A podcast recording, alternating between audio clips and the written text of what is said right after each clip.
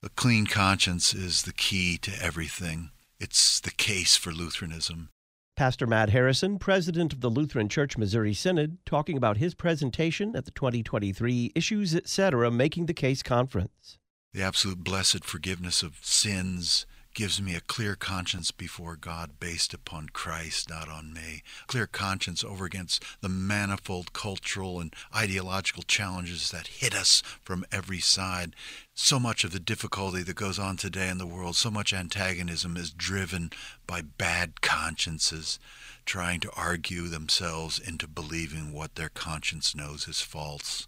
Join me in a great lineup of speakers for the Making the Case conference this year in Chicago. I'll see you all there. You can meet and hear President Matt Harrison making the case for the Lutheran option at this year's Making the Case conference, June 16th and 17th at Concordia University, Chicago. Learn more at issuesetc.org.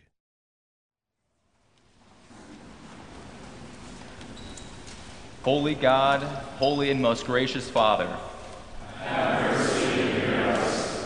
Our Father,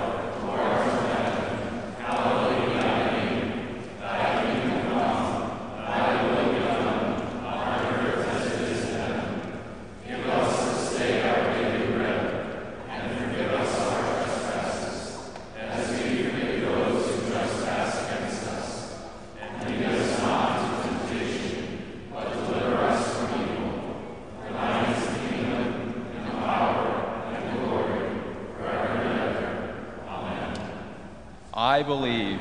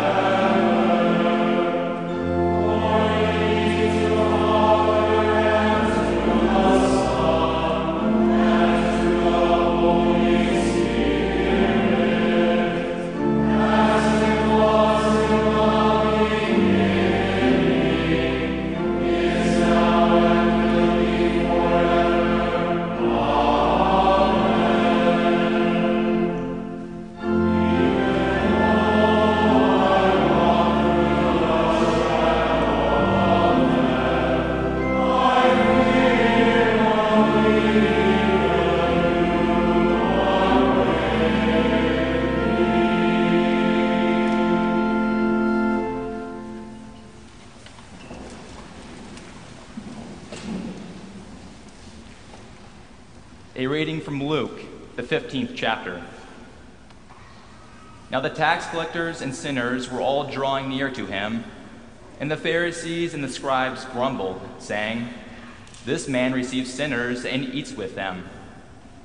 So he told them this parable What man of you, having a hundred sheep, if he has lost one of them, does not leave the 99 in the open country and go after the one that is lost until he finds it? And when he has found it, he lays it on his shoulders, rejoicing. And when he comes home, he calls together his friends and his neighbors, saying to them, Rejoice with me, for I have found my sheep that was lost. Just so, I tell you, there will be more joy in heaven over one sinner who repents than over 99 righteous persons who need no repentance. This is the word of the Lord.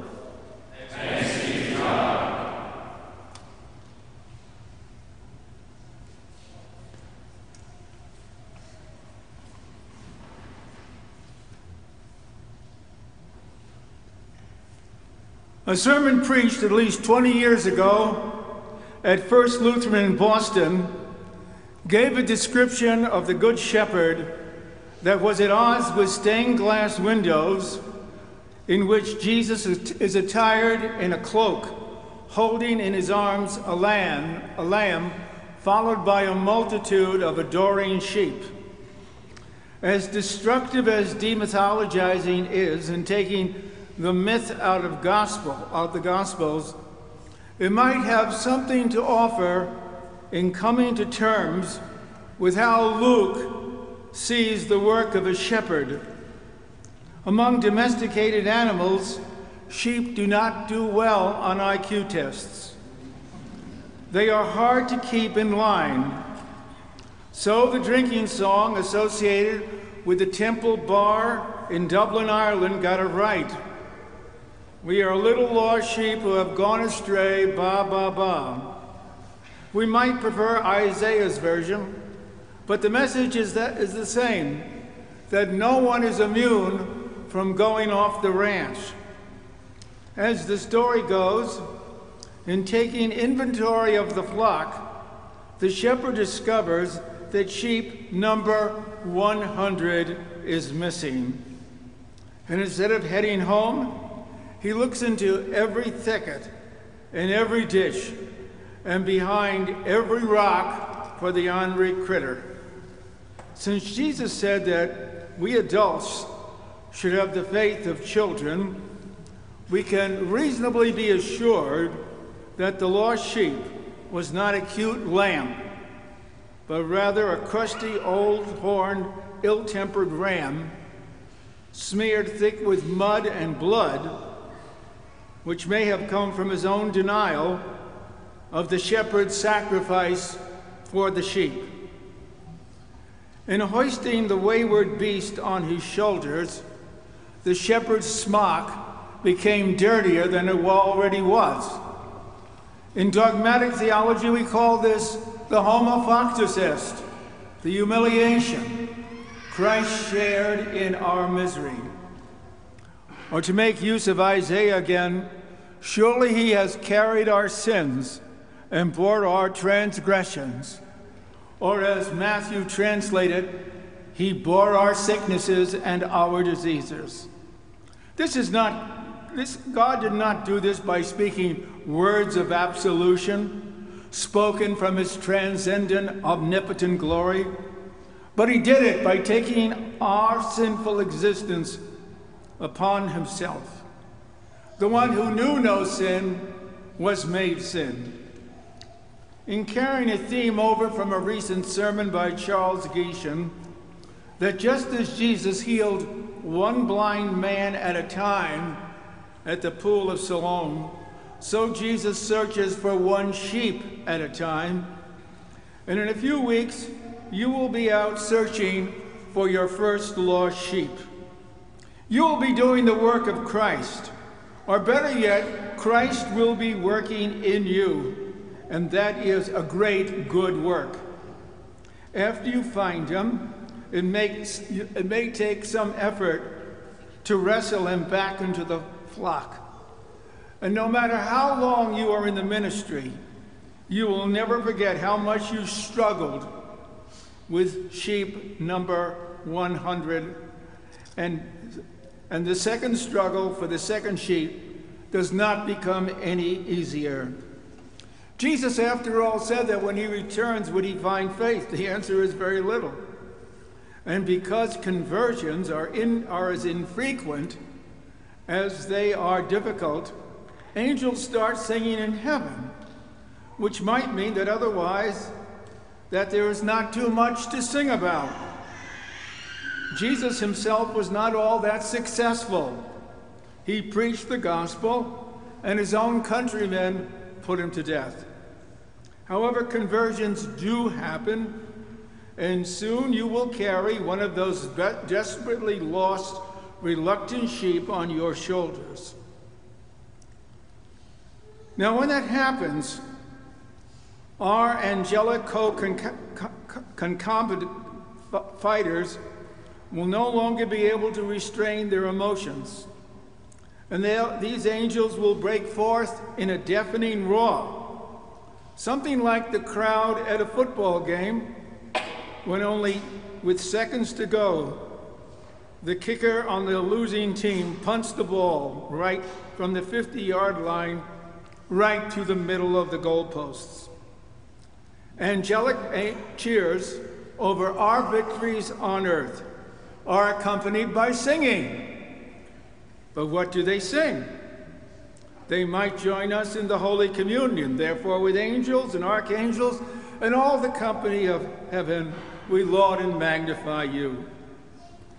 Such a solemnly predictable answer does not do justice to the emotional enormity of God's victory over Satan in a war in which all of God's champions, from the prophets, the apostles, and even his son, seem to be in retreat right up to the end of the war.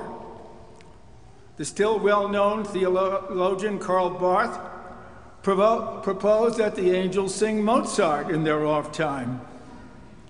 But his secular music is too sweet and his agonizing Mass gives the impression that a full atonement for sin has not been made. Barth also liked Bach. Nothing plummets the depths of God in which the Spirit of God has full reign than the Kyrie of the B minor Mass. Another candidate would be the resurrection. He rose, and again he rose in the same Mass a piece of music that shuts the door of, uh, doors of hell and splits the heavens in two with God's unexpected victory over Satan. These proposals are too contrived. When you round up the lost sheep, when you round up the lost sheep of Jews and Gentiles and whoever else, the choirs of heaven will sound more like a jazz band playing Christmas carols in the O'Hare Airport. Angels are aware that we might not be musically and verbal, verbally, that we might be musically and verbally challenged.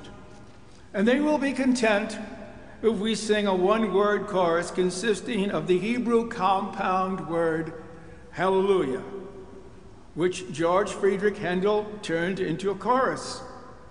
And if it seems to go on forever, which it does, the angels will punctuate the Hallelujah chorus by singing, For the Lord God omnipotent reigneth.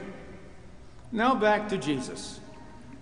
I tell you, there will be no more joy in heaven over one sinner who repents than over 99 righteous persons who need no repentance. Now may the God of peace, who brought again from the dead our Lord Jesus, the great shepherd of the sheep, equip you with everything good, so that by the blood of the eternal covenant you may, del- you may do his will, working in you that which is well pleasing in his sight. Through Jesus Christ, to whom be the glory forever and ever. Amen.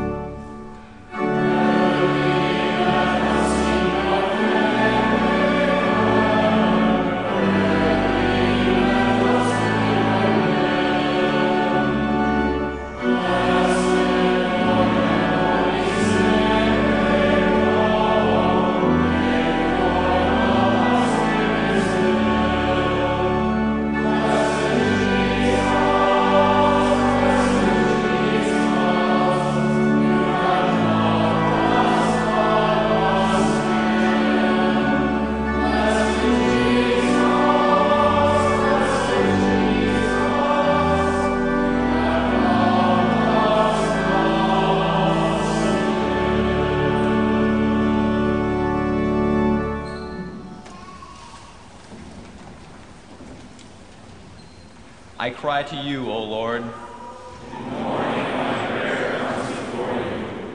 Restore to me the joy of your salvation. My mouth is filled with your praise. Every day I will bless you. By awesome deeds you answer us with righteousness.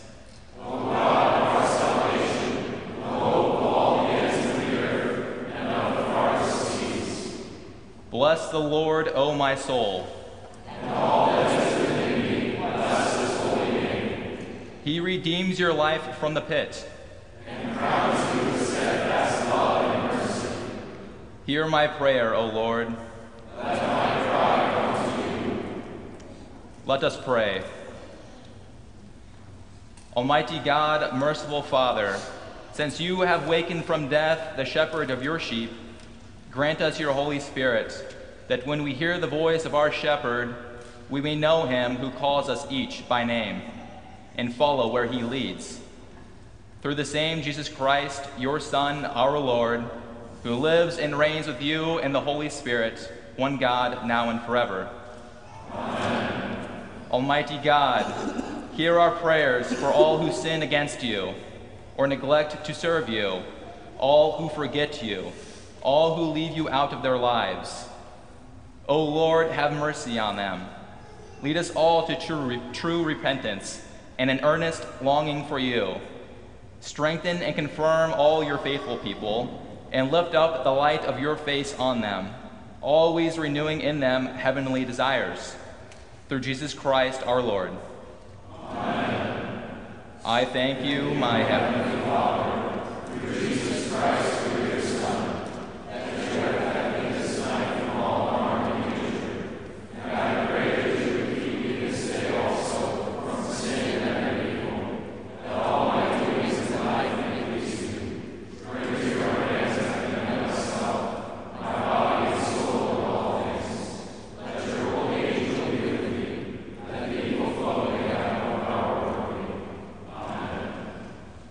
Let us bless the Lord.